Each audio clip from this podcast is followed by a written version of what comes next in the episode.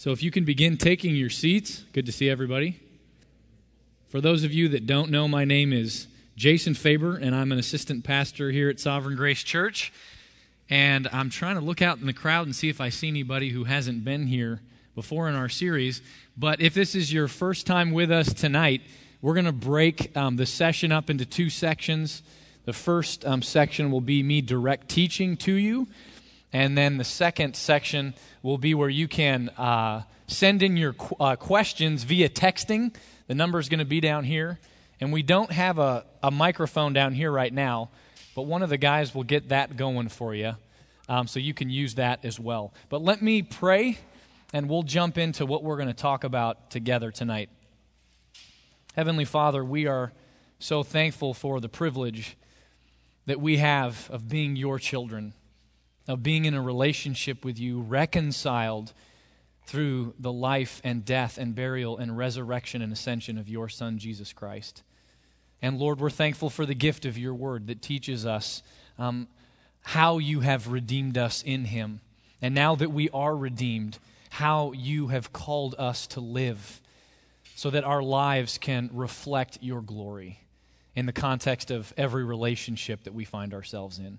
So, Lord, we humbly ask this evening that you would come and speak to us through your word, that you would give us minds that um, understand what you're teaching us, and that we would have hearts that desire to be closer to you and to walk in closer relationship with you, with our spouses, with our children, um, and with our brothers and sisters in Christ and everyone around us.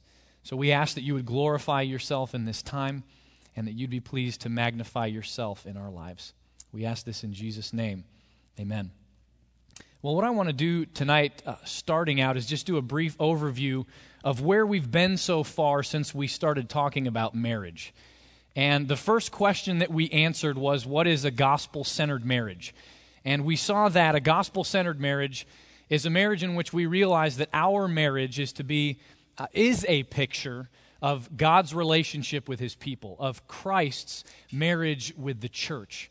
And so all marriages either tell uh, truths about that relationship or lies about that relationship, depending on how we interact with each other um, f- between the spouses. And um, furthermore, that's just an understanding of marriage in general. A gospel centered marriage understands that we have been shown covenant faithful love by God. And our calling now and our privilege is to show that covenant faithful love that He has shown us to each other in the context of our marriages to glorify Him. So, a gospel centered marriage is a grace saturated marriage. It's a, it's a, a marriage that's um, characterized by extending grace to each other, not beating each other up with the law.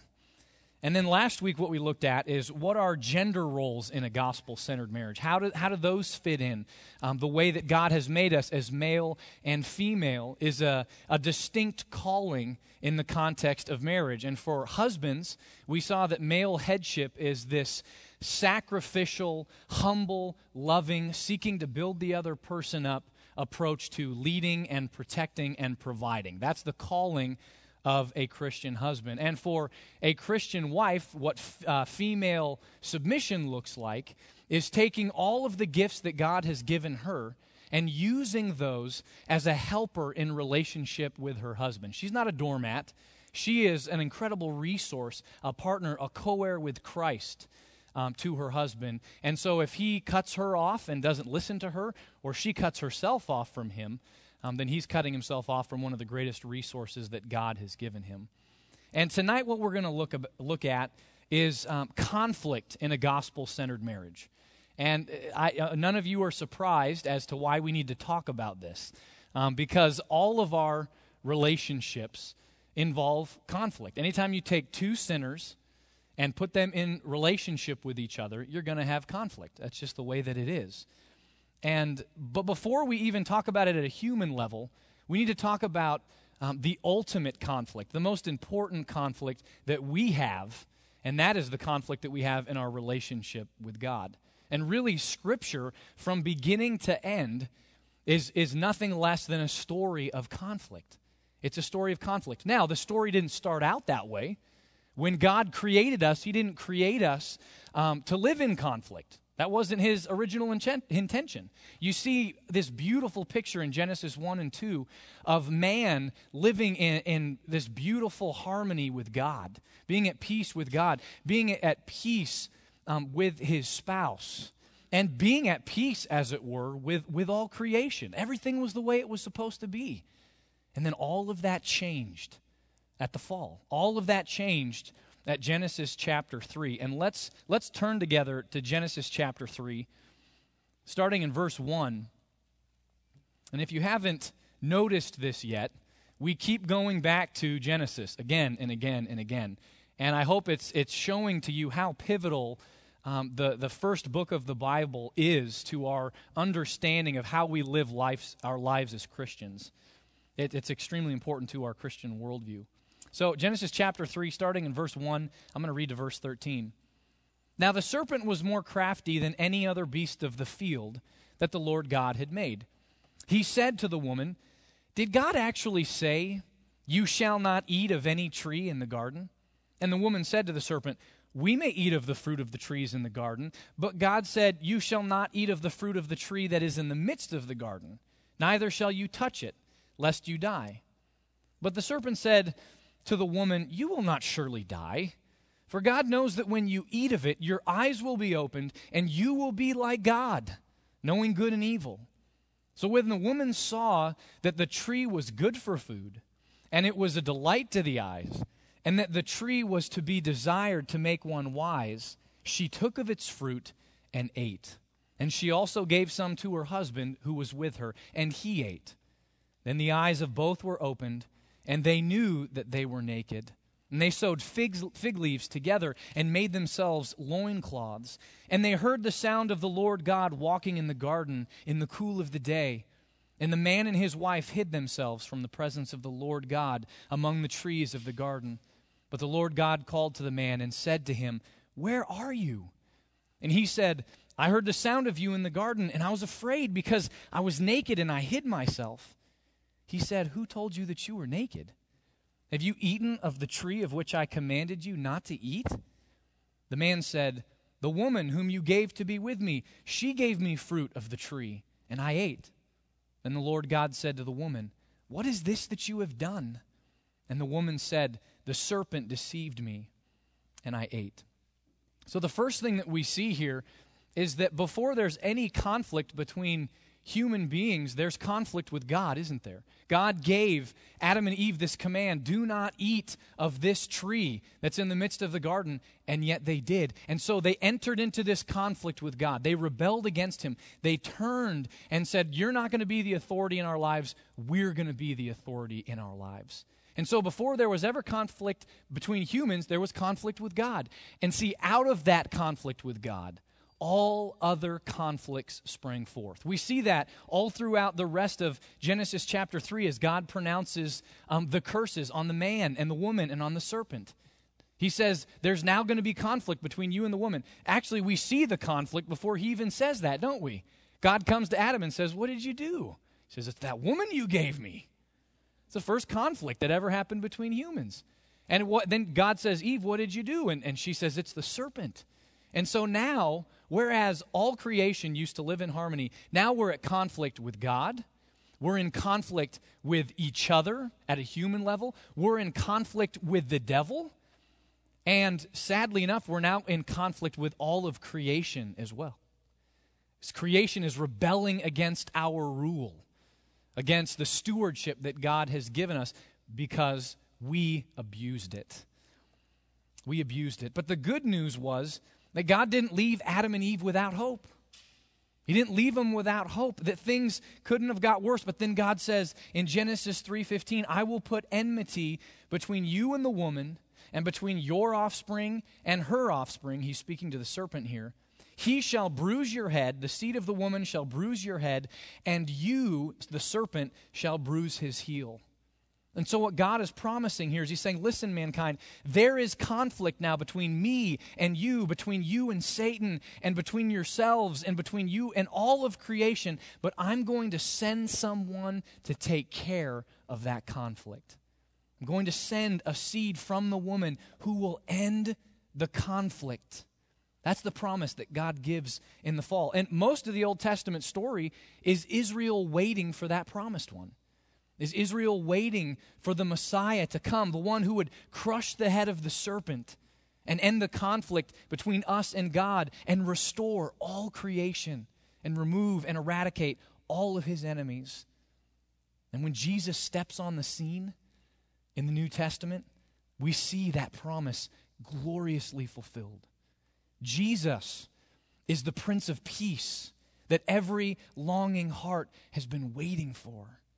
You see, Jesus lived a perfect life in perfect peace with his Father. Jesus always did the right thing. He always worshiped God. He always glorified God. He was perfect. And when someone else entered into conflict with him, he always handled it perfectly. It's one of my favorite things to do in the Gospels is go and read how Jesus handles these conflicts.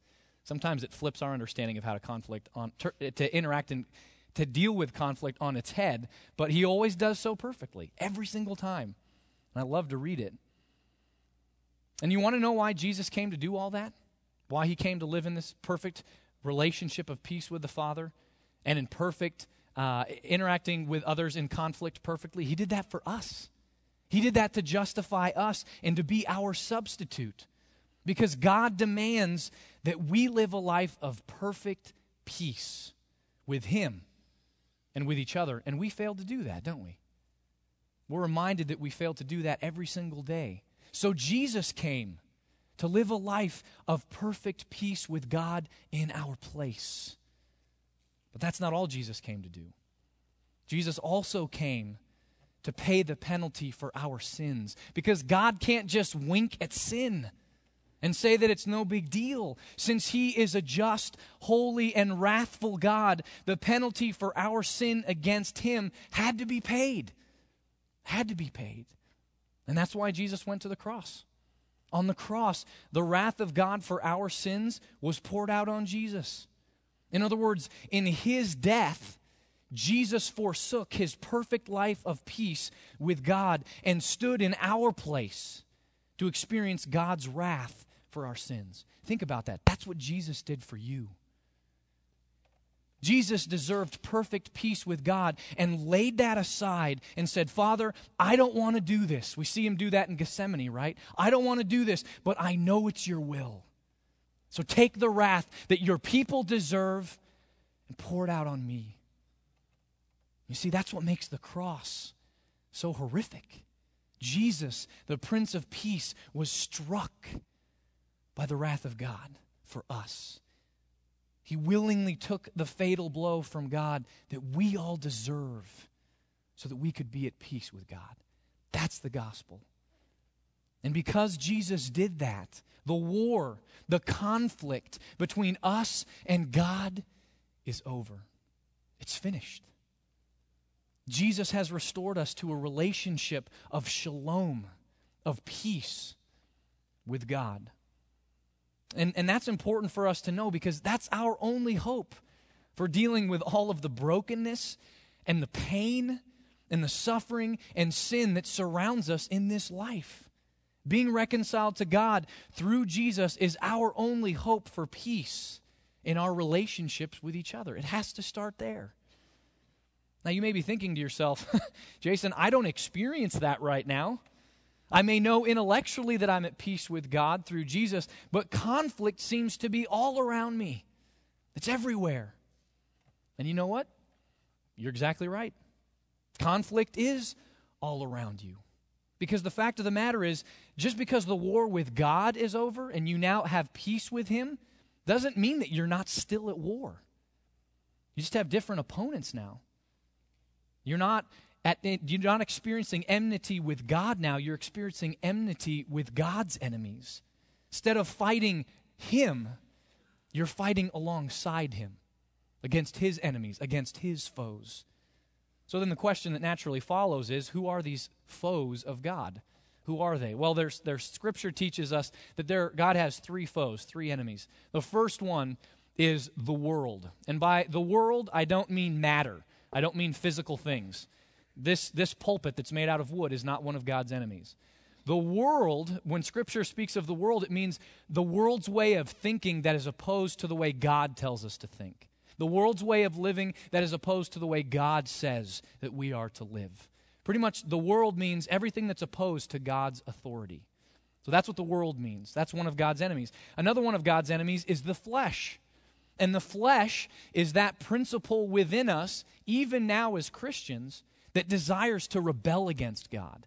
Now, thankfully, because we're redeemed in Jesus and made a new creation and have the Holy Spirit within us, the flesh doesn't have the upper hand anymore by God's grace. But it's still there, constantly seeking for ways to assert itself.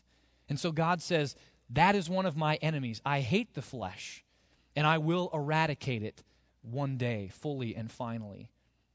And the final of, of God's three enemies is the devil. And the devil was obviously um, an angel that God created, gave a position of power, and he turned against God, rebelled against him, and God expelled Satan and any of the angels, which then became demons that followed him, from his presence. But those are God's enemies. Now, here's the thing once you have peace with God, with, through Christ, you are necessarily at war with God's enemies. You can't be at peace with God and with his enemies. You're either going to love the one and hate the other. There, there's no two ways about it. You have to choose a master.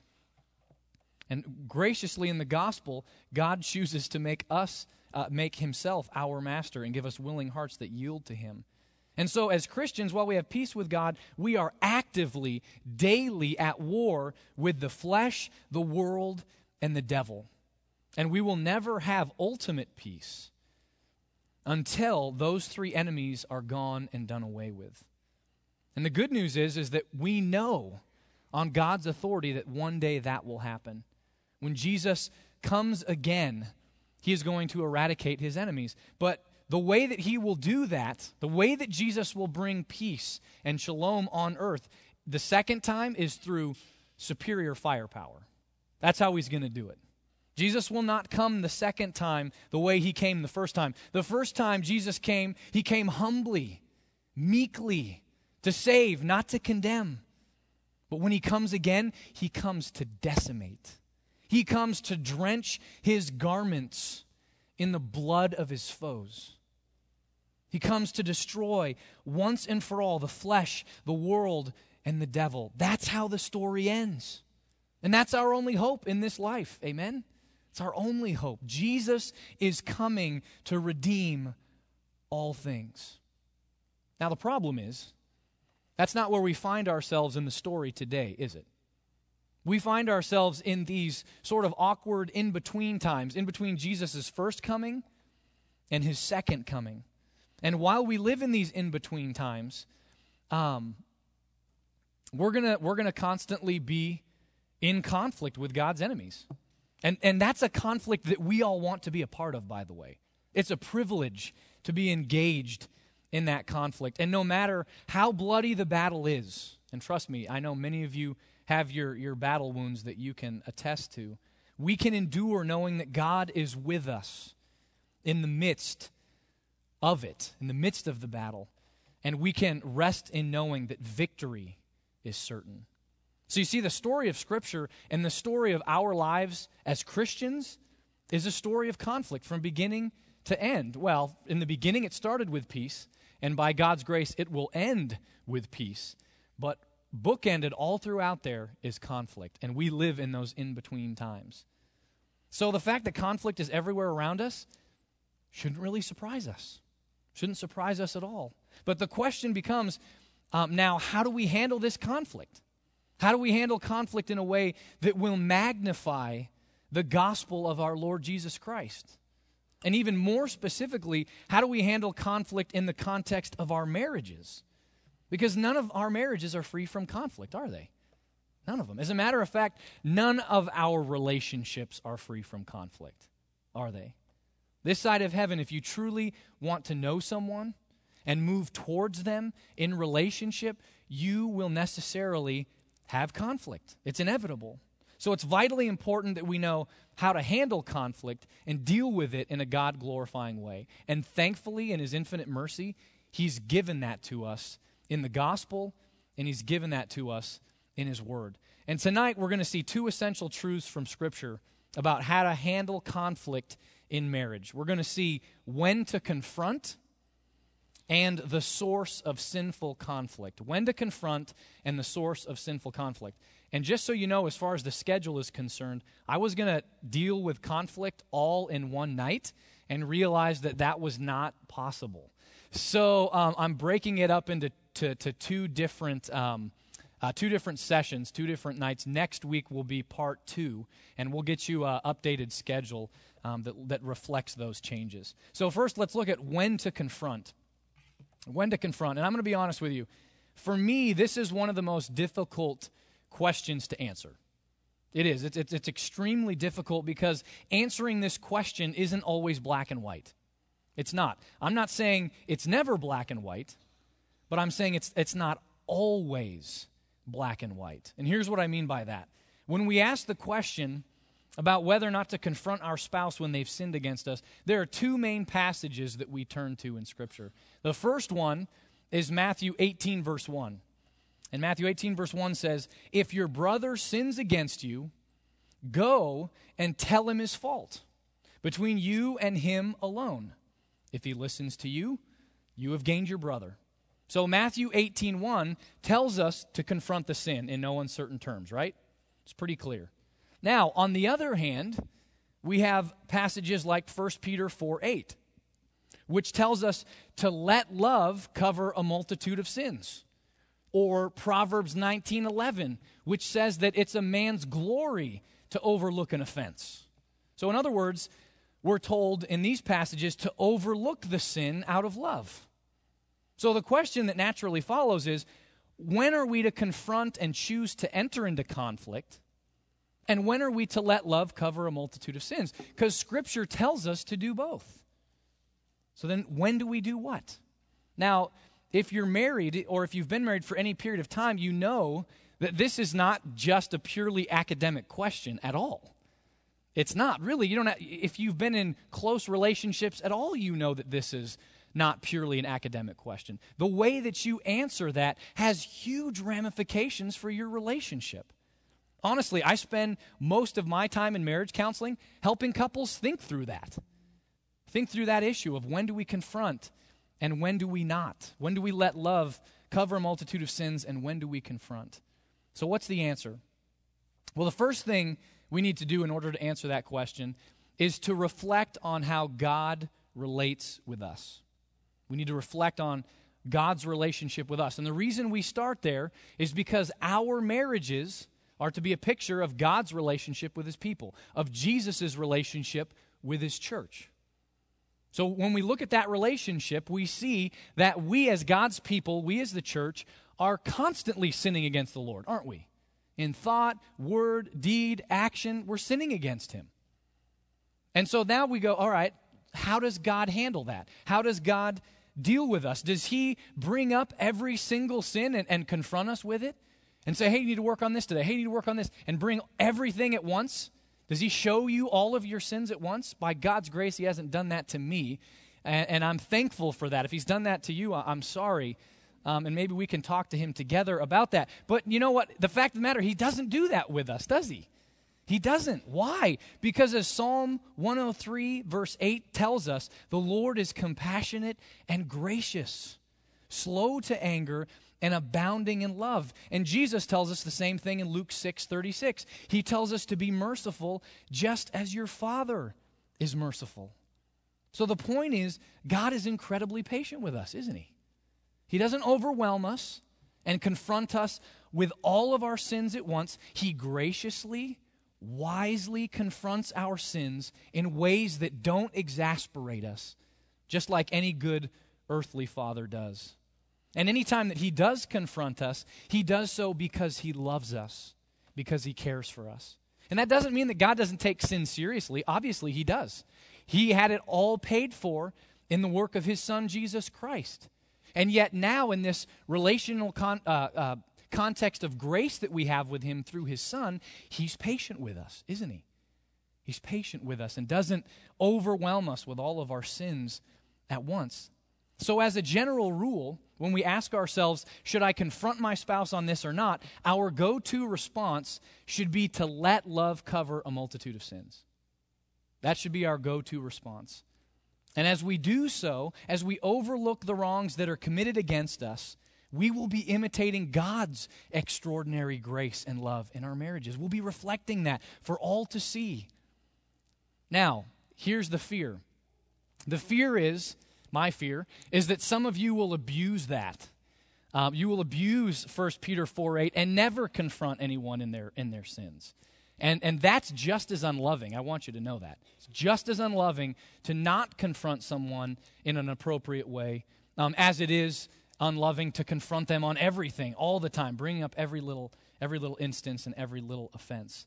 So, if that's the general rule, then what are the exceptions to the rule? When are we to actually confront? Now, this is going to frustrate some of you because um, it frustrates me a little bit, but we can't make a one size fits all list of what actions or words can't or can be overlooked because everyone's different. What one partner could consider a minor, unimportant offense might deeply offend the other partner. The things that I'm able to overlook in my relationship with Kristen, those may, may not, if I took those same offenses and put them in the context of your relationship, you may not be able to overlook those. And so it's going to be different in, e- in each case. So here are the two general guidelines, scriptural guidelines about when to confront and when to overlook. The first guideline is that you should not overlook something that does lasting damage to your relationship with your spouse. You should not overlook uh, something that does lasting damage to your relationship with your spouse. In other words, if you're trying to let love cover a multitude of sins, if you're trying to overlook the offense and you're unable to let it go, and it's sort of festering in your relationship and causing problems, you need to confront it. Don't think to yourself, oh, I just need to try to let it slip because, you know, I really want to let them know that I'm loving and that I'm really, I'm really strong and I can overlook it. Your marriage isn't worth you trying to prove anything. If you can't overlook an offense and, and it's, it's affecting the way that you interact with them and changing the way that you see them and look at them and you're drifting apart, you need to address it. Your marriage is worth it. Your spouse is worth it. Now, don't misunderstand me. When your spouse offends you or sins against you, it's going to hurt no matter what. It's going to hurt. The question is has that changed your feelings, your thoughts, your words, and your actions toward them for more than a brief period of time? In other words, does that pain keep coming back? Is it there? Has it not subsided? Are you drifting away and can you not let it go? You need to talk about it. You need to talk about it if, that, if that's the case. Otherwise, it's going to cause long term damage to your relationship. And so, if you refuse to confront, again, when you can't overlook an offense, then you're being unloving to your spouse. You're being unloving to them. You need to let them know about this so you guys can deal with it, repent, forgive, and be reconciled. Now, before I leave that thought, I want to clarify something. For, uh, 1 Peter 4 8 and Proverbs um, 19:11 are not an excuse for you if you are the offending party, if you're the spouse that is sinning against your spouse. Those aren't excuses, those passages for you to sit around and go, "Well, let's see if they can overlook this one." Let's see, you know, ah, let's hold back on confessing and repenting. Let's see if they if they can overlook it. That is not to be your attitude at all. And frankly, if that is your attitude, I'm more concerned about your relationship with the Lord ultimately than I am with your spouse. Because if we are walking in close fellowship with the Lord, we constantly are, are confessing and repenting of sins and attitudes and actions and thoughts and behaviors, aren't we? Constantly. And so it's, it's, we start there with the Lord and then we do that with our spouse. Hey, I, I, I repent. I used a tone. I was being very impatient. I was valuing my time and my desires and what I was trying to accomplish more than you, and that was wrong. I don't go, oh, yeah, I sinned against Kristen in this way. Let's see if she can overlook it.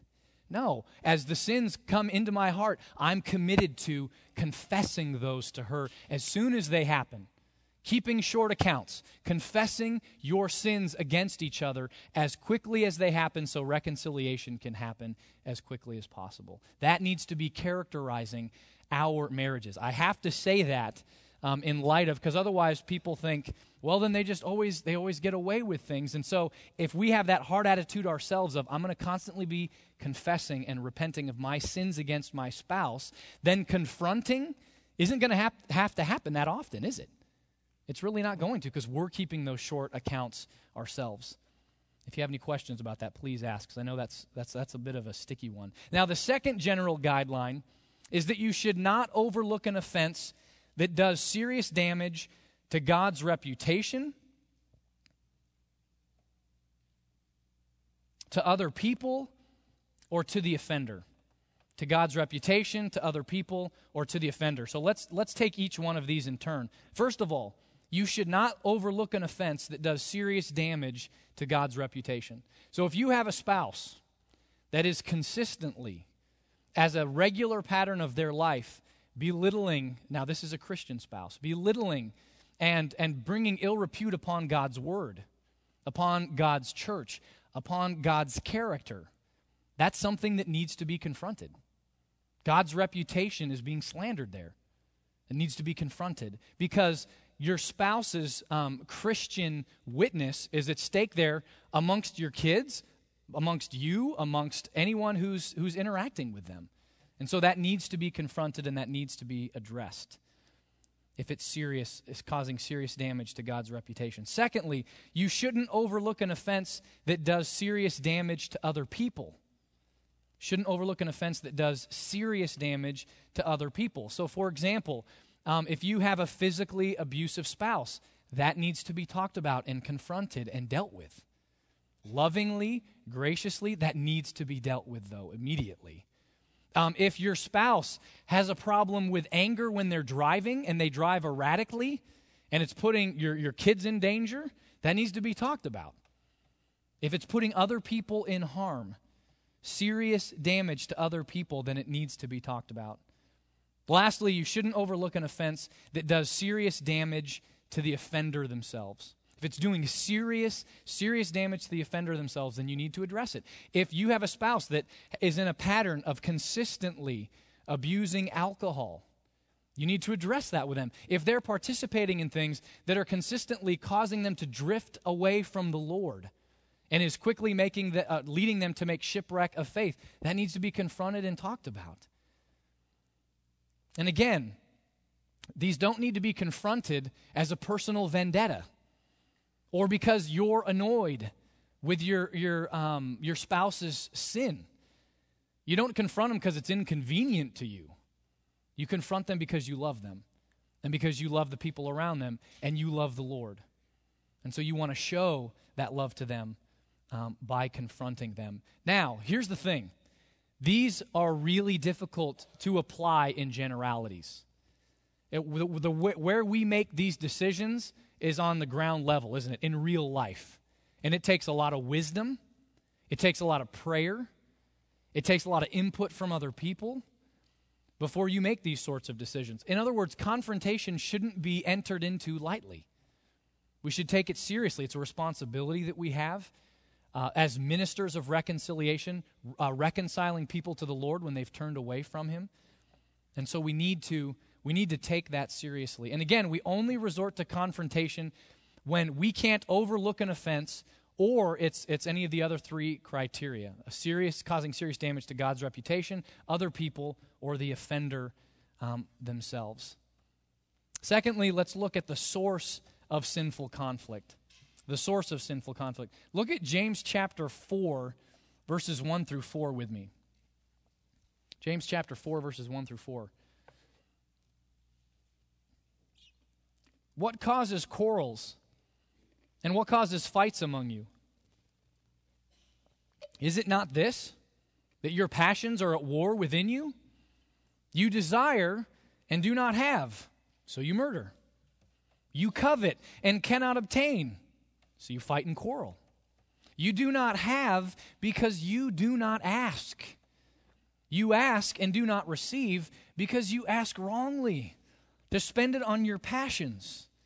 You adulterous people, do you not know that friendship with the world is enmity with God? Therefore, whoever wishes to be a friend of the world makes himself an enemy of God.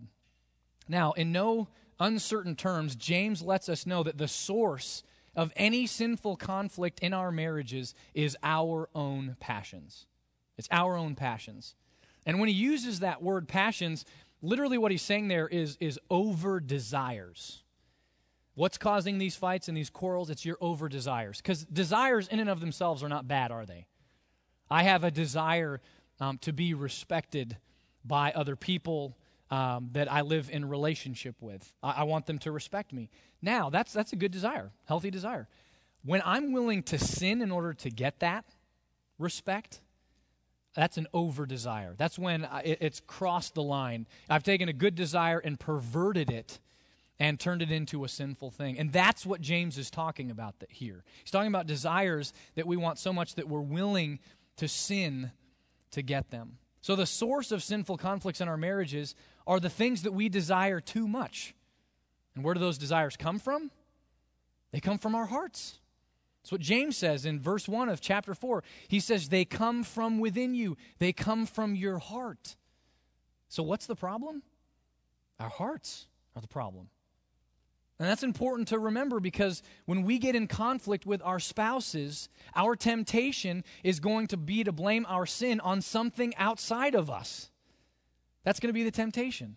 But the truth is, we can't blame our sin on a long day at the office, or a long day with the kids, or a spouse's actions, or traffic, or an illness, or hormones, or anything else.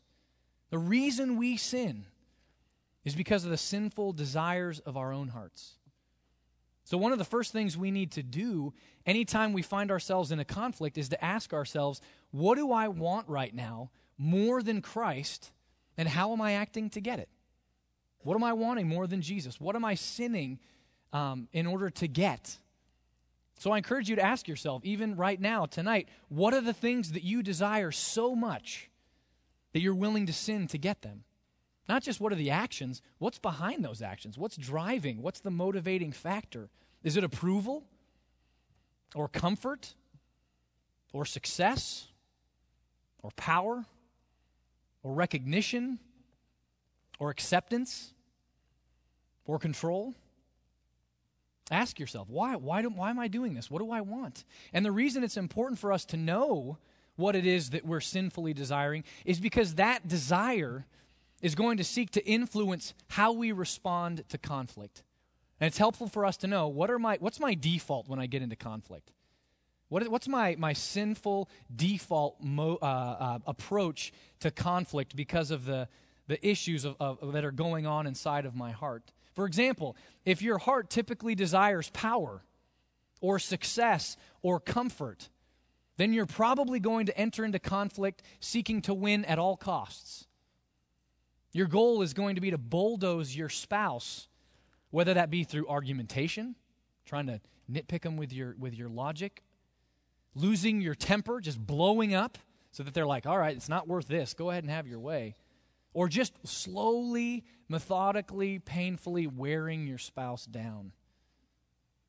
That's how you'll be tempted to respond. Or if you're a person who typically desires approval, then you're probably going to seek to please the other person at all costs. You may do this by being quick to agree with them or by overcommitting yourself to whatever they're seeking to get from you because you fear saying no to them because they might reject you. And that's your greatest fear. So that's how you'll be tempted to respond. Or if you're a person who desires approval or comfort, then you may just seek to avoid conflict altogether by being a social recluse or, or never really getting close enough for anybody to know you and hurt you. And if you're this person, typically, even when you know you should confront someone, you won't because it makes you uncomfortable. And you know that they might reject you. And it's not worth that. So that's how you'll be tempted to respond. Now, none of those are biblical options for the Christian or for his marriage. They're not options. Because in each of those, if each of those options, we're giving into the sinful desires of our hearts rather than fighting against them.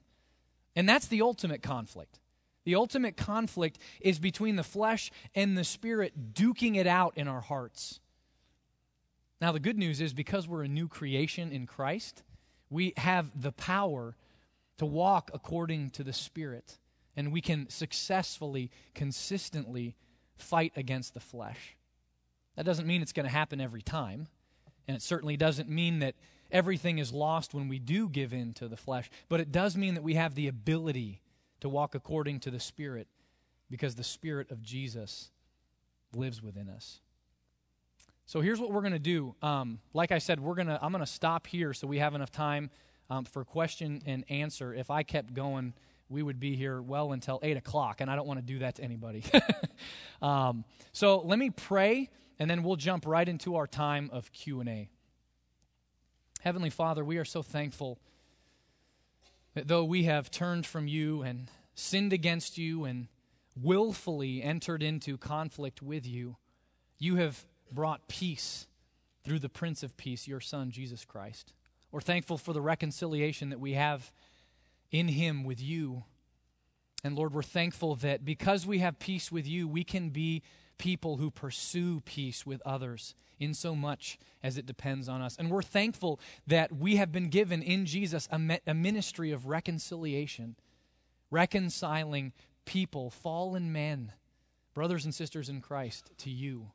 Lord, what an incredible privilege. So we pray that we would model this well. We pray that we would make good use of the gospel and your spirit and your word and the incredible gift of, of prayer and speaking with you so that, so that others would see that we are your disciples by how we love each other in our marriages, with our children, in the church, and with unbelievers as well. Father, we ask this in the name of your Son, Jesus Christ, and for his sake. Amen. All right, well, let me see what questions we have here, and feel free to continue to pour them in here. The first one is let me make sure I've got the whole thing here. Jesus, he lived perfectly, but because he is also God, he is the only one who could survive the wrath of the Father and not be crushed. Man is too weak and frail to sustain the full wrath of God.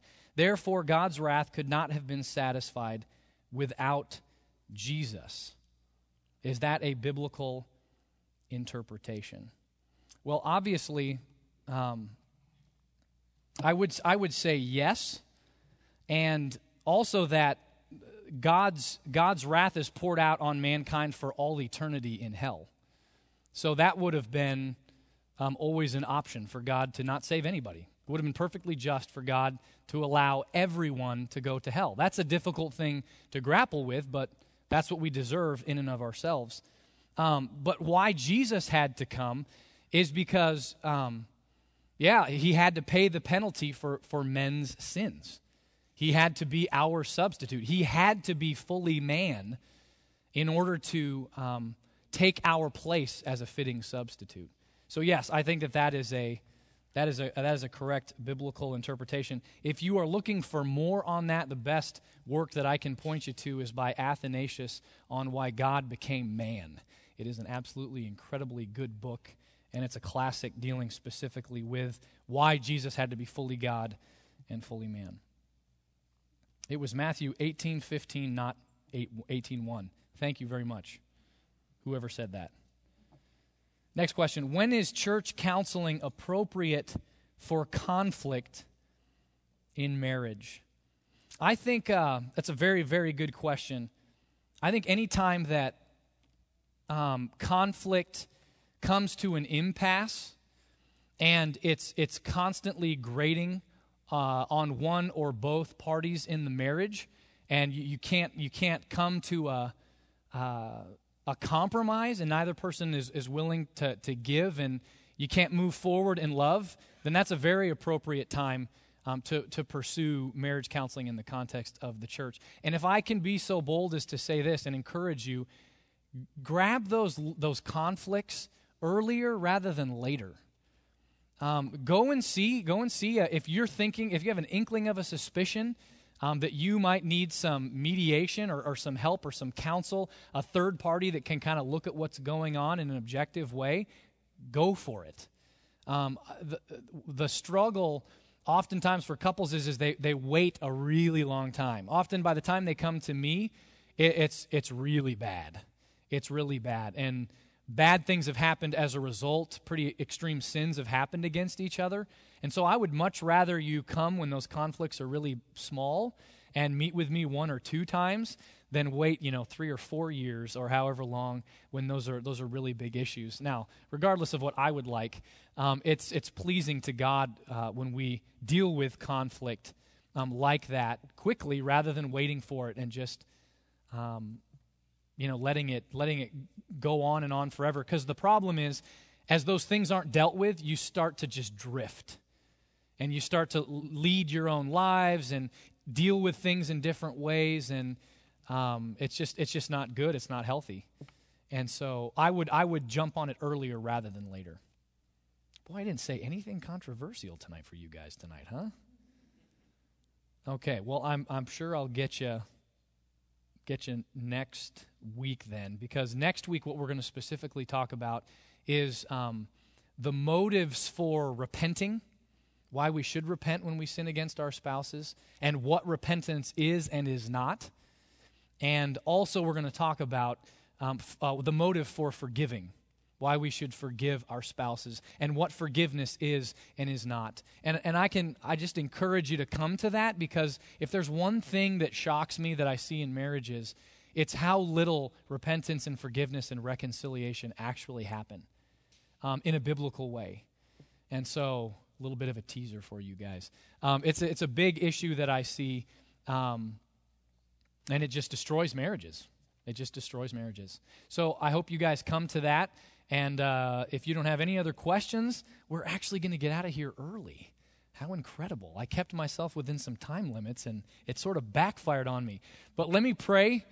Heavenly Father, we are so thankful um, just for your grace towards us. And what an incredible, incredible privilege it is um, to know you and be known by you and to know each other, Lord, in, in relationship to, to marriage with our spouses and relationship to the, the body of Christ. Lord, thank you um, that when you called us to yourself, you didn't just um, leave us here but you've called us to a community. You've called us to the church. You've called us to the body of Christ.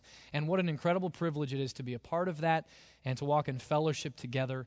And uh, we just pray that you would teach us um, how to love each other better in light of the incredible love that you have shown us in the person and work of your Son, Jesus Christ. We love you and ask this in his name. Amen.